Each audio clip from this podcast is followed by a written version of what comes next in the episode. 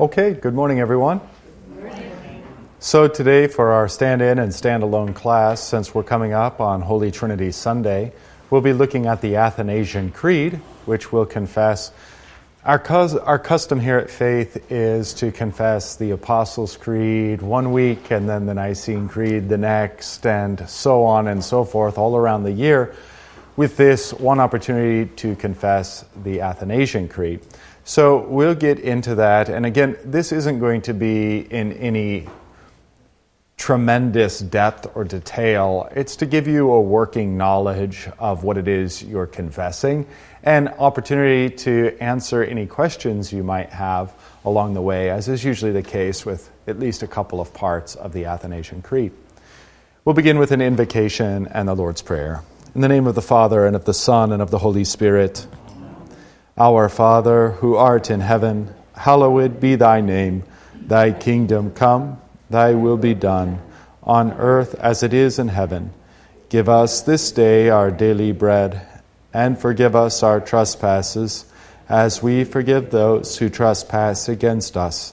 And lead us not into temptation, but deliver us from evil. For thine is the kingdom, and the power, and the glory, forever and ever. Amen. All right, so in front of you is a handout with the Athanasian Creed. It's divided up in responsive parts. That's one of the ways that we have opportunity to confess. You can confess the full, the full thing altogether, pastor and people in the divine service, or do it in the way that you have set before you. Just a few words. It's called the about the Athanasian Creed. It's called the Athanasian Creed, though it's probably misnamed. It's named after Athanasius who has one of the greatest names because Thanatos in Greek means death. So Athanasius is the deathless one. And so, obviously, a Christian name, Athanasius. Athanasius himself lived in, he was born in the late third century and lived into 373, so the latter half of the fourth century. He's generally thought to be a fourth century guy since most of his years are in that time period. His claim to fame is that he was a champion of orthodoxy over and against the heretic named Arius. Arianism rejected the divinity of the Son, so Jesus is not true God, and in so doing, then rejected the Trinity so you can, you'll be able to see why in a minute this is attributed to Athanasius because the whole first half of the Athanasian Creed is getting the Trinity right, and the whole second half is getting the incarnation or the divinity of Jesus right. Modern Arians go by the name Mormon. They believe that Jesus was not God, but became God in the same way that the Father was not God, but became God, and that we are not gods, but can become gods. And so you can see that any way in which the Mormons confess a Trinity or any way in which the Mormons confess Jesus is going to be fundamentally different than how the rest of Christianity confesses the Trinity and Jesus. And if you looked for the historical root or origin of this way of thinking about God, you find the arch heretic Arius. So, Arius's role in the formation of Orthodox Christian theology, especially in the West, but we're early enough that it really is the universal church, East and West, on most of these points. Uh, his effect on all of that can hardly be overstated.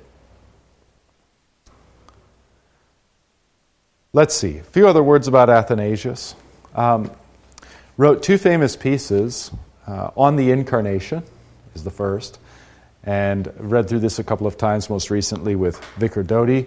And then what was more popular at the time, and has since become second to on the Incarnation, is his work, The Life of Antony. So, in many respects, he popularized the nascent movement of monks who would go into the desert to live lives of piety. This is a good read, and it's worthwhile. Obviously, as Lutherans, we've um, got some quibbles with uh, certain aspects of monastic life, and especially monasticism as it presented itself in the unique context of the medieval period.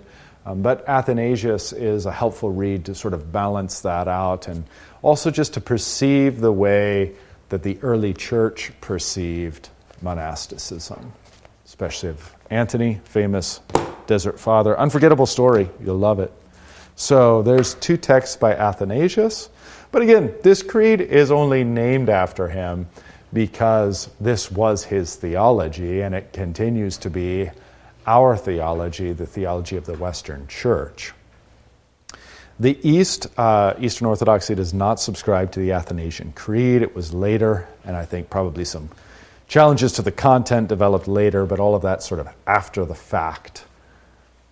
The Creed is uh, prominent in the West is early as maybe the fifth century, but probably the sixth century. That's where it dates back to roughly.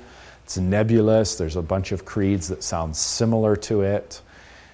And then it's adopted in the West and comes to us in our Lutheran confessions as one of the three foundational symbols. That's a technical term for confessions along with the Apostles' and Nicene creeds. So the Apostles' Creed, the Nicene Creed, and the Athanasian Creed are the foundation of the Book of Concord. Often skipped because we're trying to get to the Augsburg Confession, but right before the Augsburg Confession and foundational to it is are these three creeds, and the Athanasian Creed included, obviously. The Augsburg Confession is itself, in the more old school mode of thinking, a symbol or a creed or confession. It's a statement of faith. And then everything that comes after that in the Book of Concord is commentary on that initial creed or statement of faith, which is the Augsburg Confession. Make sense? That's how it finds its way into our hymnals and into our Sunday morning confession. All right, anything else uh, in terms of just bare bones basics? Yeah, please. Other than the length of it, is there some particular reason why we don't do it more often? I think it is just the length of it, to tell you the truth. Now, there's, uh, well, as I say that, that's probably the functional reason. Okay, there's a there's a longer rationale in regard to the creeds themselves and their usage within the church, and I don't have a great deal of certainty on this point because it would be very hard to gather this evidence or data. But it seems to be the case that for many places in many centuries, as the creeds developed and were put into use, the most common use is that the Apostles' Creed would not have been in the divine service. The Apostles' Creed was the baptismal creed, so it would have been used in the rite of holy baptism. The Nicene Creed, which is really the full, uh, just a fuller version of the Apostles in final form, would be used exclusively or almost exclusively in the divine service. And this creed, um, more of an academic creed, or that's the wrong word, more of a creed a la the uh, other, similar creeds of the time period, but especially if you think of the Augsburg Confession. We don't confess the Augsburg Confession in the divine service. Yes, because it's too long, but also it just doesn't have a history in the church, and the Athanasian Creed doesn't either have that kind of history that the Nicene Creed does in specific. Does that kind of help you see maybe a little of the three dimensionality? Again, these are generalities in terms of the use. So uh, the creeds themselves have a fascinating and interesting history. Uh, in terms of like the birth of the Apostles' Creed, you'd think if it's shorter, it must be earlier. Well, in terms of its birth, yes, you can trace specific elements and constructs of the Apostles' Creed back to the third century. But in the form we have it, it doesn't come until the eighth century. Whereas the Nicene Creed is basically fourth century 325 is the, is the Council of Nicaea, and 381 is the Creed of Nicaea and Constantinople, and that's the final form. Of course, you have the filioque that the Holy Spirit proceeds from the Father and the Son. That's what filioque means, is and the Son. That becomes controversial It's insert. I forget when it's inserted. Somewhere around the seventh century, and then it becomes controversial in the ninth century, and precipitates a split between East and West in the 11th century, 1054. Lots of dates. But that gives you a sense of sort of the interwoven nature of the creed. So, in terms of like final form, I mean, minus the filioque, perhaps, you would have the Nicene Creed being the earliest. Okay, so the Athanasian Creed, as I mentioned, is basically divided, and the, the half sheet that you have in your hand has it perfectly divided. So, aside from the first line or two and the last line or two, this is uh, true. And that is the first side of your handout is the first aspect of the creed, which is the nature of the Trinity. And if you flip over, the second side is the nature of the Son and the nature of the incarnation. And those are the two things that this creed is intent upon confessing. So it'll be familiar to you, to you, uh, to you as we go along here. All right. If there's nothing else in terms of just preliminary stuff, we'll jump right into the text and take a look. Feel free to interrupt me if you have questions, comments, see something I don't see. Happy to have a dialogue here. Whoever desires to be saved must, above all, hold the Catholic faith now, again, we're at a period in time in which there isn't a capital R Roman, capital C Catholic, capital C Church. So, Catholic here comes from the Greek word kata holos, which means according to the whole. And this is written at a time in which Christianity isn't divided in the sense of East or West or in the sense of formal denominations. I mean, there are divisions and have always been divisions in the Christian church from the time of the apostles forward but this isn't controversial. And so when we say whoever desires to be saved must above all hold the Catholic faith, this shouldn't be scandalous to our ears at all. We want to hold the same faith as the entire Christian church on earth holds. Now, why is it connected immediately to salvation? Because if you don't have the Trinity as described here, then you actually have a different God. If you don't have Christ as described herein, then you don't actually have the one true Christ. So if you don't have the one true God, the Holy Trinity, or if you don't have the one true Christ, he who is both God and man in one person, can you be saved? No. Because whatever salvation you think you have is dependent upon a false God or a false Christ. So that's why this language of salvation and the absolute language Whoever desires to be saved must above all hold the Catholic faith. And then the next line whoever does not keep it whole and undefiled will without doubt perish eternally. And the Catholic faith is this. So it goes on to describe God as Holy Trinity and Christ as God in human flesh. And obviously, it should be self evident that if you can't confess this, then you've got a different God or a different Christ, and thus you're outside of the Catholic faith, you're outside of salvation. So far, so good? All right?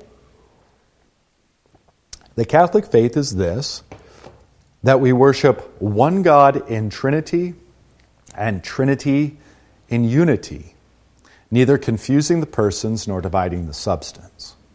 All right, so if you're thinking of a biblical proof text for this, one you probably already know make disciples of all nations, baptizing them in the names, plural, name, singular, of the Father, Son, and Holy Spirit. One God, but three persons Father, Son, and Holy Spirit. So the word Trinity isn't in the Bible, but Trinity simply means tri unity. Three persons one divine essence or substance. Now let's get into the technical language here. Neither confusing the persons. So the persons are going to be the Father, the Son, and the Holy Spirit. First person of the Trinity, second person of the Trinity, third person of the Trinity. And if you confuse the persons, you might say something like this The Father died on the cross for you. Did the Father die on the cross? No. Did the Father become incarnate in the womb of the Virgin Mary? No. I know what it means But you have to kind of, if you know the Athanasian Creed, you have to kind of get a little chuckle out of it. The crosses with the dove, the Holy Spirit right in the middle. It's like, was the Holy Spirit crucified for us? No. That would be to confuse the persons. So there's a distinction between the persons. The Father is not the Son, the Son is not the Spirit, and the Spirit is not the Father. There's a distinction between those persons. Okay, so we don't confuse the persons. That's one classification of error. The other is that we would divide the substance. So, what happens when you divide the substance or the essence? You end up not with one God, one substance, one essence, but you would end up with three substances or three essences, three gods. Make sense?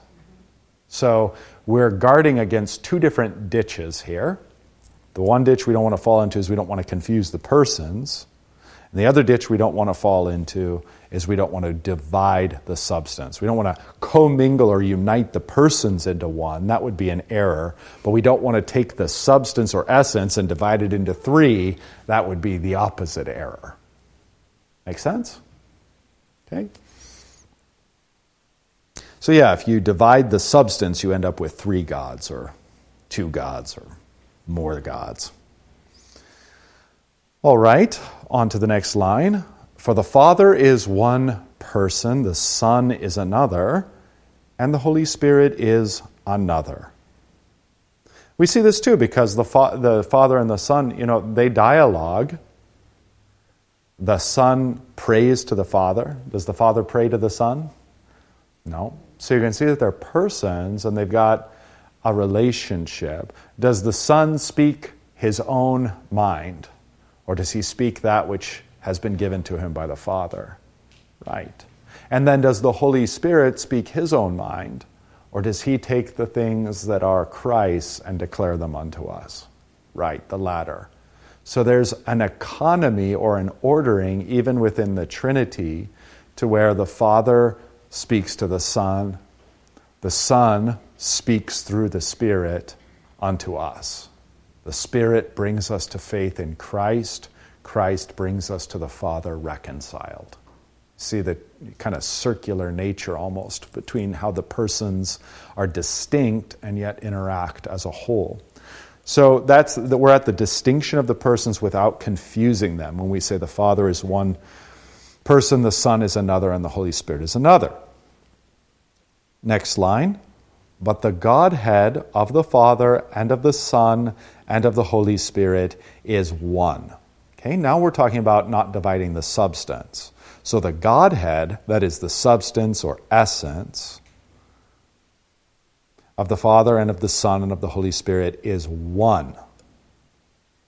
So you could say this the Father is God, the Son is God, and the Holy Spirit is God. Does that mean the Father is the Son and the Son is the Holy Spirit and the Holy Spirit is the Father? No. So you're seeing the difference between the persons and the essence. Each person has the same essence or substance. Each person is true God. Father's true God, the Son's true God, the Holy Spirit's true God. Same essence. We're not going to divide the substance or the essence, but we're not going to confuse the persons either.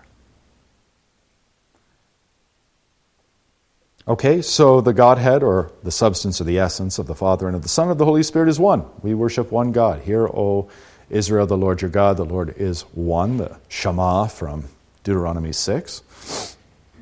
The one name of the Holy Spirit, of, of the Father, Son, and Holy Spirit, given in baptism. The glory of the three is equal, and the majesty co eternal. So, in their essence, one person is not above another. Father, the Son, and the Holy Spirit all have the same essence as God, and thus their glory is equal, and thus their majesty is co eternal. Do they have different roles? Do they have different interactions with each other? Yes, that's the distinction of the persons. But is one in and of its essence? Is one ontologically less than or more than another? No the glory equal, the majesty co eternal.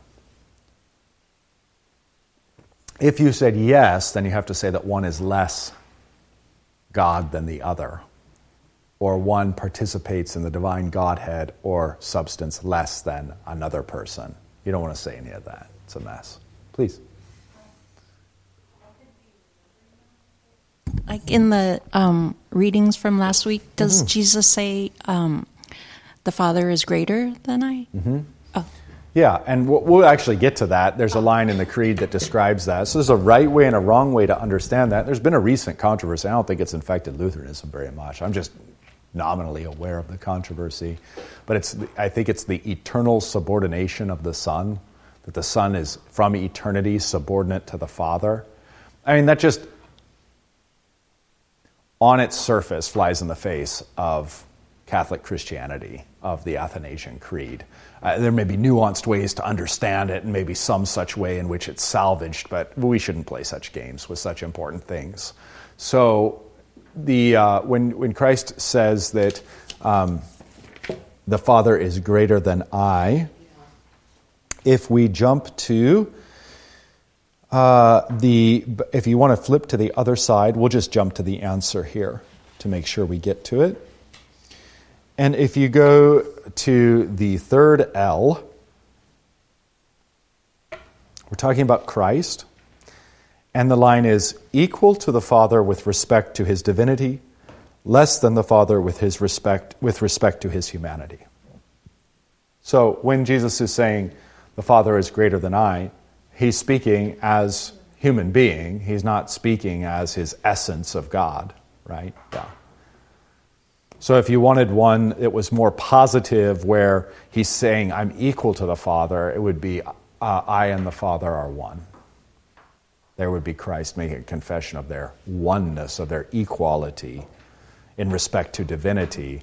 But on account of his incarnation, he's, he is submissive. He is less than the Father. Again, with respect to his humanity. That's why he prays.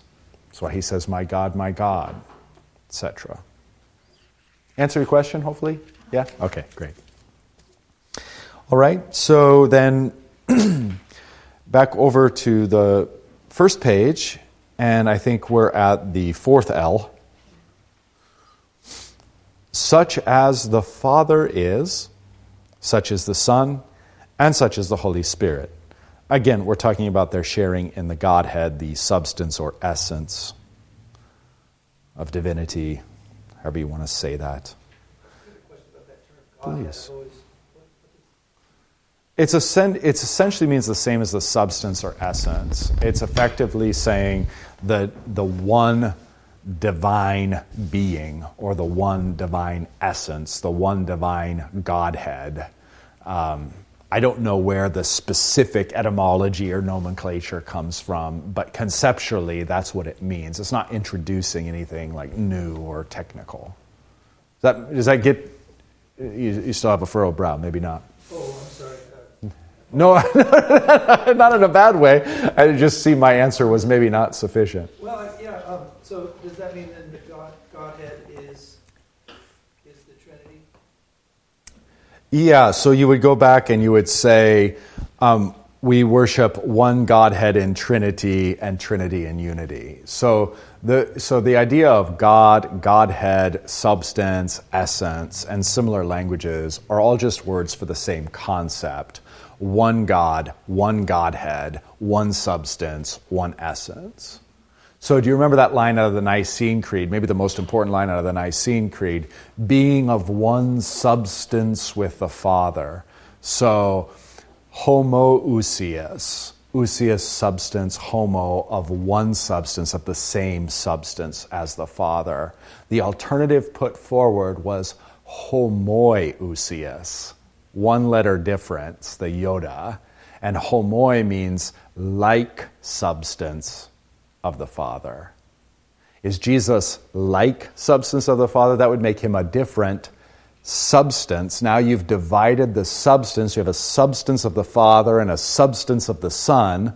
Two substances means two Godheads, two essences, two gods. So we can't say he's homoiousios. He's like substance with the Father. We have to confess he's homoousios. He's one substance with the Father, same substance as the Father. So that's where that same concept emerges in the Nicene Creed. Make sense? As much as we can get there? I know. I mean, it's the Trinity. It's a mystery. It only. what we're really doing here is fencing off the errors of the Arians and others of like mind who either confuse the persons or divide the substance. Mm-hmm. Do I read this just at face value, right above the fourth L? And the glory equal the majesty, co eternal. Why did they not just say the glory equal the majesty equal? What they're making is two separate statements, I guess. I don't know that there that there's any difference. That Yeah, might okay. just be. I- There's no historical distinction, distinction they're making. Mm, Let me see if I can pull it up really They're quick just, here. they're equal and eternal. Equalis Gloria Coeterna Majestatius. Yeah, so the reign is forever and ever. No, they're different concepts. The co reigning, um, the majesty and the sense of reigning, not just in the sense of like, oh, what a majestic mountain, um, in the sense of reigning. Okay. And so their regency, their majesty, their reigning Okay. is co eternal. It's not like the Father reigned and then begot his Son, and then now his Son co reigns with him. That would make their reigns not co eternal. So, yeah, the language here is, uh, is of reign. Thus, you have the temporal connotation of co eternal. So they're all from eternity, which immediately makes it incomprehensible to us because we understand things chronologically, temporally, in time. It's impossible for us to do anything other than confess what God gives us to confess. To really wrap your mind around it is impossible. So, co eternal means they all existed from eternity the Father, the Son, and the Holy Spirit, even though the Father is, or the Son is begotten of the Father and the Spirit proceeds from the Father and the Son, these aren't chronological things. We only think of them as chronological words, chronological categories. They aren't chronological, they're generative. They have to do with the being and essence of God as He exists outside of time. Yeah, please. That, that idea of co-reigning makes me think of the three kings. Oh, interesting. Yeah, a little typology there in the, yeah. Yeah, maybe so. Maybe so. Of course, the scripture doesn't tell us there's three. That's the problem. Yeah. I know. It's just the Magi. Yeah. We don't know if there's two or 2,000. No. yeah, we three kings. It's a nice type. Maybe I'll uh, forget that and work it into a sermon, though, because I like it. Was there another hand? I'm sorry. I thought I saw. Somebody just flinched. Okay. All right, good questions so far. So, uh, all right, I think we're on the fifth, uh, fourth L, such as the Father, such as the C, the C under the fourth L. this is a weird way of doing it. But on the other hand, I'm glad we did it this way. We at least stand a chance of staying together. All right, the Father uncreated, the Son uncreated, the Holy Spirit uncreated. The Father infinite, the Son infinite, the Holy Spirit infinite. Now, you know that the Son incarnate, the Father knows things that he doesn't know. That's on account of his humanity, not on account of his divinity. He grows in wisdom and stature. That's on account of his humanity, not his divinity. That's, now you're glimpsing, though, the mystery of the incarnation. Why the incarnation? You can never wrap your mind fully around it. How can he who knows all things learn? It's where if you think you understand the, uh, the incarnation, you don't really understand it. If you think you understand the Trinity, you don't really understand it. We only have what God gives us, and we can confess, and we can confess in such a way that we preclude obvious errors. That's what the Athanasian Creed is all about. Confessing what God has given us to confess while precluding as many errors as we can. Okay? Hopefully you're hanging in there. So we have uncreated, all three persons uncreated, all three persons infinite, and then the Father eternal, the Son eternal, the Holy Spirit eternal. All three are eternal. So far, we have distinguished um, between the persons, but we've also shown that they have the same substance. Next line, and yet there are not three eternals, but one eternal. How would you get three eternals? Well, only if you divide the substance. Don't divide the substance. It's not three eternals, there's one eternal, and all three persons share in that eternality, if you will, just as they share in the one substance of the same substance. Not three eternals, but one eternal, just as there are not three uncreated or three infinites, but one uncreated and one infinite. So, again, what we're doing here, don't, don't be confused by the algebra. What we're doing here is we're saying that the Godhead, the one true God, is eternal, is uncreated, infinite, eternal, etc. And the three persons share this equally. All right, continuing on, just as there are not three uncreated or three infinites, but one uncreated and one infinite. Just all the same. It's all a fancy way of saying there's not three gods, there's one God. One God in three persons, and the three persons are equal in terms of their ontology as one God, participating in that one Godhead or substance or essence. Okay, moving on. In the same way, the Father is Almighty, the Son Almighty, the Holy Spirit Almighty. And yet there are not three Almighties, but one Almighty. So the Father is God, the Son is God, and the Holy Spirit is God.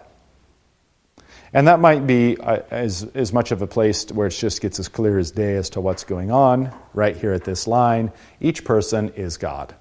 That's what's being said. The Father is God, the Son is God, the Holy Spirit is God. Oh, so are the Father, Son, the Holy Spirit all the same? No. The persons are not confused, they're distinct. But are they all God? Yes. Oh, so you're saying there's three gods? No, there's not three gods. There's one God in three persons. You see how this works? So it's just, it's hemming in the mystery of the Trinity as it's giving to, given to us in such a way that the enemies can't make us into polytheists on the one hand, or on the other hand, get us to deny the persons of the Trinity or confuse them. All of this, as you can, I hope you can see, just generally speaking, flows right from the scriptures and the scriptural teaching on these concepts.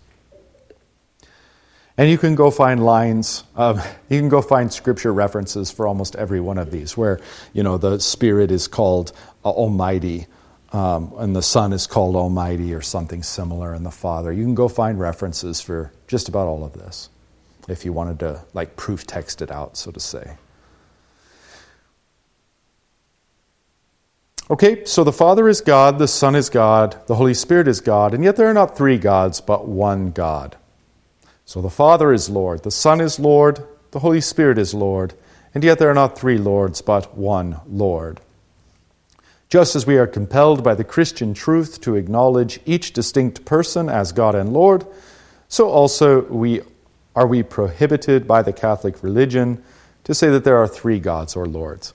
Uh, just notice the interchangeability between Christian and Catholic. That was very common, and it's why um, even today, it, was, it wasn't controversial in the 16th century. Um, it's not controversial today. It shouldn't, I don't think it's ever really been controversial. Catholic and Christian mean the same thing, creedally. To be Catholic, small c Catholic, is to believe according to what the whole Christian church on earth believes. To be Christian is to believe what the whole Christian church on earth. I mean, they're the same thing. So that's where Christian and Catholic are used interchangeably in the creeds, and nobody gets in a wrinkle. Yeah. Just as a point of interest, in my mm-hmm. secular college, there was a Unitarian in one of my English classes, and he accused Christians of being monotheists. Uh, what, what do you call it? Polytheists. Sure. And even the professor, as well as most of the class, said, no, that's not true. Mm-hmm. mm-hmm. Yeah, I mean, we expressly deny being polytheists. Mm-hmm. Yeah. Okay, so next line then the Father is not made, nor created, nor begotten by anyone. Notice what we're doing. We're focusing on the person of the Father, and now we're going to articulate how the persons aren't confused but are distinct. So the Father has these, uh, these characteristics not made, nor created, nor begotten by anyone. The Son is neither made nor created, but begotten of the Father alone. So see how the Father is not begotten, but the Son is begotten. Distinction between the persons. The Holy Spirit is of the Father and of the Son, neither made nor created nor begotten, but proceeding. All right, so the Spirit's unique in that He proceeds. The Son is unique in that He is begotten. The Father is unique in that none of these are true of Him. okay? So, this is how we distinguish the persons biblically speaking. And you can find all of this language uh, again in the scriptures if you're interested in proof texting this out. Thus, there is one Father, not three fathers.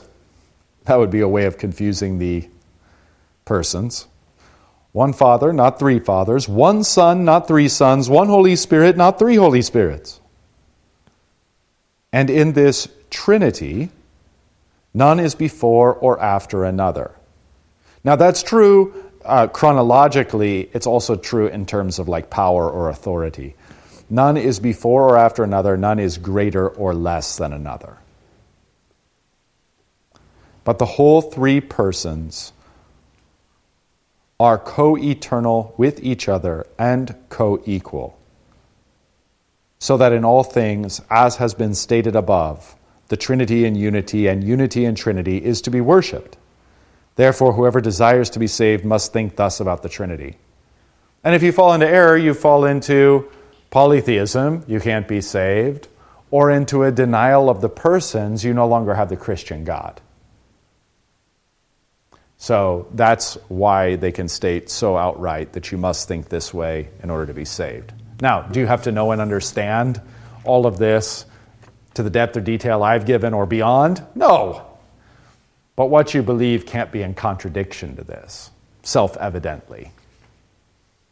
All right, thus far the Trinity. If we flip the, to the next page, we're over on the incarnation. Any questions before we move on from the Trinity?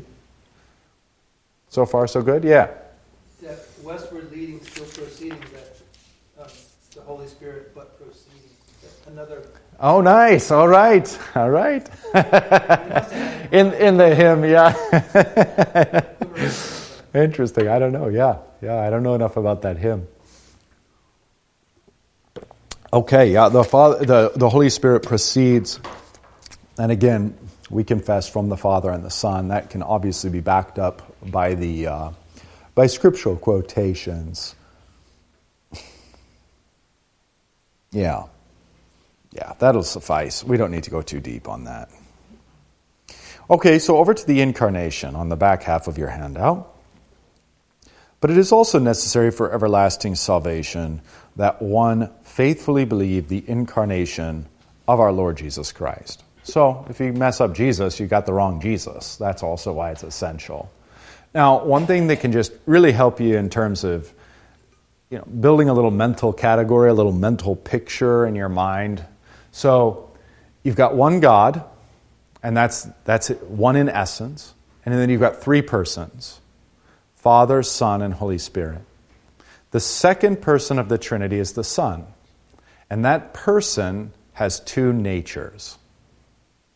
So you can almost picture the little diagram if you want to think of a triangle. There's one God, the three persons Father, Son, and Holy Spirit. And when we talk about the person of the Son, we're going to say he has two natures. He's one person, but two natures. Now, there's a parallel aspect the same way we want to confess one God in three persons, we want to confess, when it comes to Christ, one person, two natures. And you can imagine that those natures we're not going to confuse, and the person we're not going to divide. See how, when it comes to the Trinity, we're not going to divide the substance or essence, nor are we going to confuse the persons. The same parallel logic applies to the incarnation. We've got one person, two natures. We're not going to confuse the natures, and we're not going to divide the person. All the Christological heresies do one of those two things. And the first, I don't know, five or six centuries are just rife with Christological heresies because someone clever is always coming up with some new idea and trying to confuse the natures or divide the person. All right, so hopefully that gives you some mental framework and a way to just think clearly about the Trinity and then the person of Christ. And you've got one God, three persons, one person, Christ, two natures, divine and human. But it is also necessary for everlasting salvation that one faithfully believe the incarnation of our Lord Jesus Christ. Therefore, it is the right faith that we believe and confess that our Lord Jesus Christ, the Son of God, is at the same time both God and man. Now, there are the two natures. He is God, begotten from the substance of the Father before all ages. So he is generated or begotten from the Father in eternity. He's without beginning or end. That's the tough part to wrap your mind around. And he's begotten of the substance of the Father. So does he have the same substance as the Father? Yes. So this confesses exactly what the Nicene Creed confesses. He's begotten from the substance of the Father before all ages, and he is man, born from the substance of his mother in this age. So he receives his humanity from the Virgin Mary. That's all it's saying. So he's begotten in eternity and born in time. He's begotten of the Father alone in eternity. He's born of his mother alone in temporality. Augustine liked to play, well, he's not alone in this. Augustine's just made it popular and preached it almost every other Advent sermon. There are two births or generations of Christ. There is the one in eternity from his Father alone. You can see this beautiful symmetry. You can see why it had to be a virgin why he takes his flesh entirely from her. It's this beautiful symmetry in eternity born from the Father alone, in time born from a mother alone. So, two births, one eternal, one temporal. Or, to use the technical language of the Creed, once he is begotten, then he is born. So he's begotten from the substance of the Father, thus he is true God. He's born from the substance of his mother, thus he is true man. See how that works? All right, not rocket science, I hope. So after the okay, or did I confuse something? Is Sure. there a distinction between from and of? Uh, not probably not, but let me look. From the substance of the Father. If they said of the substance of the Father, it's fine. You would just say begotten from. It's pro- I think that I think that's that's better English.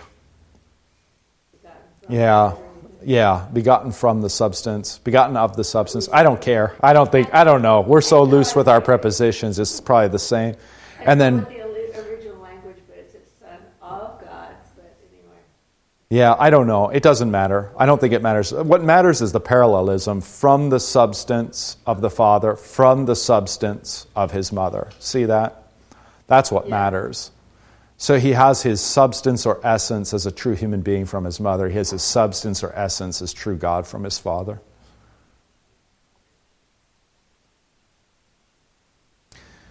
Okay, then right after the colon, perfect God and perfect man, um, whole God, whole man, complete in and of themselves. Okay, but now as soon as you are, what we're doing here is we're not confusing the natures. So you have perfect God and perfect man. Are we going to say that they're two distinct persons? No, there's the rub, right? So we're distinguishing the the person, or we're distinguishing the natures, but we're not going to divide the person. Perfect God and perfect man, composed of a rational soul and human flesh. So that's describing him being a perfect man, composed of a rational soul and human flesh. I suspect, I don't know for certain, but I suspect why that line is in there is because of a heresy called Apollinarianism. And Apollinarianism was this idea that he took on the flesh of the Virgin Mary like a shell, and then what became his rational soul or personality is the divine word. So, but what happens then is in what sense is he true man? He's not. He's got the body of a true man, but the ghost in the machine is God. So he's true God, but he's not true man. He's not whole man. You have to add in the rational soul for him to be true whole man. There's this famous line from the early church. I can't remember who it originates with exactly, uh, but it's, it's kind of echoed everywhere. Whatever is not assumed is not redeemed. So if he doesn't assume a human soul or a human rationality, that isn't redeemed. If he just assumes a human body, like a ghost in a machine, then only the body can be redeemed. He has to be soul and body. He has to be whole man so that the whole of man can be redeemed. Mm-hmm. Is his soul, rational soul, mm-hmm. like Adam, the first Adam, like it's without sin? It's without sin, that's, that's for certain. That that's meaning? Mm-hmm. Like he's perfectly rational. Like we're not. Perfect. Oh, I don't think it's making that confession, even though that that's true. Um, I, I, don't think it's, I, I think it, it, the, the point of adding this in is it's describing what it means to be a whole or complete or perfect man. Oh, I see. Okay, I get more. Mm-hmm. Yeah, to be a whole man, namely, to, or to be a perfect man, a complete or, or whole man, is to have a rational soul and human flesh. And there were some in the early church, Apollinarius among them, denying that he had a rational soul. In doing that, you're denying that he's a true human being. He's only partly human. Okay, so again, just zooming back out a little bit. Perfect God and perfect man, composed of a rational soul and human flesh, equal to the Father with respect to his divinity, less than the Father with respect to his humanity. And we did a brief descriptor of that before and where that comes from in the scriptures. So hopefully that's not. Uh, and that's, by the way, is an answer to a whole number of scriptures where it looks like Jesus is submitting himself to the Father or um, being obedient to the Father or laying the kingdom at the Father's feet or, you know, whatever else. Yeah, all of that because he's, it, it doesn't challenge the fact that he's equal to the Father with respect to his divinity. It's just that he's true man. And so, in that regard, he is less than the Father with respect to his humanity and owes, owes his Father full obedience the way Adam and Eve or any other human being does. So we're just going to confess that because that's what the scriptures say. All right, next line. Although he is God and man, so he has these two natures, he is God and man. He is not two, but one Christ.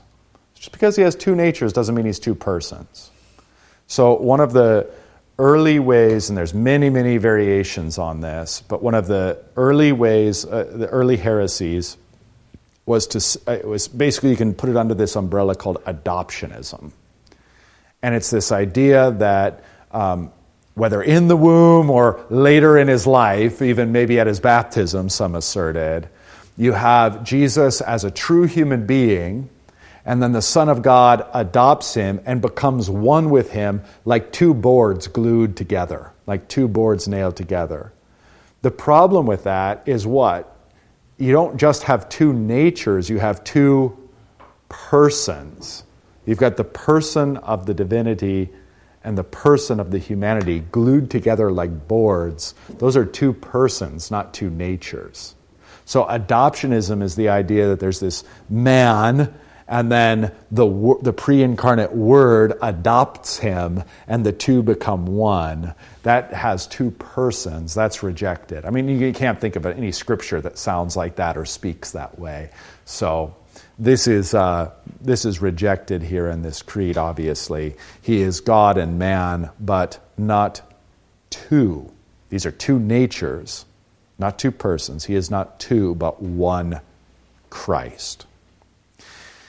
All right. One, however, not by the conversion of the divinity into flesh. If the divinity becomes flesh, uh, the divinity is lost, and he actually becomes something like Hercules, like a god man, neither god nor man. so it's not the conversion of the divinity into the flesh. It also has other ontological problem that, uh, problems that will reveal itself next but by the assumption of the humanity into God. So it's not like God is swallowed up in the humanity. Rather, the humanity is swallowed up in God. Okay? That's the important thing. And I think that's immediately graspable. That's not rocket science. So, once more, not by the conversion of the divinity into flesh, but by the assumption of humanity into God. It's not like the divinity changes into man, converts into man. Again, you maybe have something like a Hercules figure, but rather they are one by the assumption of the humanity into God. So the second person of the Trinity is God. He doesn't cease to become he doesn't cease to be God and become man. He is is and remains God and assumes human nature into his divinity. So you think how, like, even the language of was made man or became man can carry a wrong sense? It can carry a sense of, like, he was once God, but then he became a man. Now he's God no longer. That's rejected explicitly here he was once God, but then he was made man, or something like that. Like now he's no longer God. Rejected. But rather, he is and remains God and assumes humanity into himself. If the divinity converts into, this, into the flesh, then we no longer have without sin. Yeah, right. Yeah, yeah. You, well, yeah. You no longer have a divinity. Then that's the problem. There will be, be no salvation because that the divinity now is in the simple flesh. Mm-hmm. So we can no longer see Jesus without sin because he becomes, his divinity is assumed into the sinful flesh. Mm. Does that make sense? yeah, to some extent it does. Yeah, to some extent it does. Yeah, so he doesn't cease to be God, he remains God, and as God becomes man. So that's all that's, I mean, it's a beautiful, elegant line, and maybe it has broader application, but to simplify, you know, once more, he is one Christ, one not by the conversion of the divinity into flesh, but by the assumption of the humanity into God. I mean, another way to think of this is like practically, it's like the Godhead is not limited by the flesh of Jesus. Remember how Jesus can uh, do miracles like raise the dead or multiply loaves of bread? the divinity can work through the humanity isn't limited by the humanity. Okay? And then the flip side of that is just the assumption of the humanity into God. It's just a different perspective on the same reality. That is, that God can do God stuff through the humanity. Okay. So, I mean, really, they're identical ideas. They're just expressed in different senses, in different ways, but the identical truth being confessed. All right, one altogether, not by confusion of substance, but by the unity, but by unity of person. Okay, for as and here this will this will help. For as the rational soul and flesh is one man, so God and man is one Christ. So we're not confusing together the two natures or the two substances here. We're not confusing together God and man. If we did that again, we'd end up with Hercules. We'd end up with something that's neither God nor man. That's the problem. So we're not going to do that. That's not what the scriptures teach. So we have one, uh, we have God and man, these two distinct natures in one Christ. So, in the same way that you, when you die, your soul is separated from your body. So, in that sense, your body and your soul are distinct, right? But God has created you to be a human being, and a human being, properly speaking, is body and soul. So, even though you have this soul nature and this body nature, and they're distinct, you are nonetheless one person. That's the analogy they're using when they say, uh, I lost my place. When they say, For as the rational soul and flesh, two distinct parts of being a human being, is one man, so God and man is one Christ. You see the analogy being used? So you have a body and you are a soul. These two things can be separated, but together you're one person. You can separate the divinity and the humanity of Christ, but together it's one Christ. All right, five minutes left. Can we do it? I See some eyes glazing over. That's okay. All right. For as the rational soul and flesh is one man, so God and man is one Christ, who suffered for our salvation, descended into hell, rose again the third day from the dead, ascended into heaven, and is seated at the right hand of the Father, God Almighty, from whence he will come to judge the living and the dead. So, virtually identical content to the apostles and especially the Nicene Creed in that confession of events. Um, Jesus obviously suffered for our salvation, explicitly stated that what he was doing on the cross was for our salvation. Um, he descended into hell. There's different takes on that, but the general Lutheran take, of course, is the most important thing is he doesn't descend to hell to suffer, he descends to hell victorious. You have different interpretations, and the Lutheran confessions don't bind us too tightly. But you have different interpretations and understandings of that event uh, within church fathers, and really within faithful Lutherans, even up to the present, I would argue. He doesn't descend to hell to suffer, he descends to hell to proclaim his victory. All right, and I think all the rest is uncontroversial. Correct me if I'm wrong. Let's otherwise wrap it up. At his coming, so now we're talking about his second coming or his parousia. At his coming, all people will rise again with their bodies. This is taught in the book of Romans and elsewhere the universal resurrection. Christ's death on the cross so destroys death that death has no choice but to give up her dead. Every last person who dies will rise again because Christ is risen. Now, does that mean every last person is saved? No, it doesn't mean that, but it does mean that the, that the resurrection itself is universal. At his coming, all people will rise again with their bodies and give an, an account concerning their own deeds. So, this is pictured for us like in Matthew 25 with uh, wise and foolish virgins, with the sheep on his right hand and the goats on his left. That's the kind of language and imagery that's being used. So, they give an account for their own deeds. And those who have done good will enter into eternal life, and those who have done evil into eternal fire.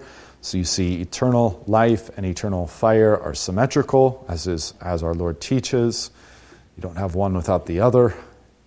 This is the Catholic faith. Whoever does not believe it faithfully and firmly cannot be saved. So, the person and work of Christ, pretty 101. Um, in terms of the good and those who have done good and those who have done evil, that's just the way that the scriptures speak in many, many texts. But think, for example, of the wise and foolish. I mean, does that make us Roman Catholic? The answer is no. Think of the wise and the foolish virgins. Remember how this materializes. Some didn't bring oil and they can't enter in. Some did bring oil and they can enter in. So you look and you go, oh, the oil's the difference. One had good works and the other had bad works or absence of good works. That's the distinguishing point. Trace it further back. We're told right off the bat that there were virgins and some of them were wise and some of them were foolish. Just like we're told um, that whoever has, you know, uh, visited the least, of, whatever you've done the least of these, my brothers, you've done unto me. Whoever's visited the least of these in prison and visited them when they're sick and clothed them, fed them, and whatever else, these enter into eternal life. Those who have not done it into eternal death. But trace backward from the works to the persons, and you see a distinction. There are, just as there are wise and foolish virgins, there are sheep and there are goats. So, the way that God views us is if you're a sheep, if you're a wise virgin, if you're a Christian, then there's no con- uh, condemnation for you. There's only acknowledgement of the good that you've done. On the other hand, if you are a goat, if you are a foolish virgin, if you are an unbeliever, there's no good works because everything you did was apart from faith. Everything you did was self serving. So your only receipt is condemnation. And that's really the essence. I mean, this is taught elsewhere, even clearer by St. Paul, but that's where we get it right from Jesus himself. There's no reason to be scandalized in the least by these last lines. They're completely the teaching of Scripture. And they don't disagree with the Lutheran confession. As is obvious, I hope, by the fact that the Lutherans included it. All right, we made it. I thank you for your indulgence and patience. We'll wrap up here. And if you have any questions, I'll hang out for a bit afterward. The Lord be with you.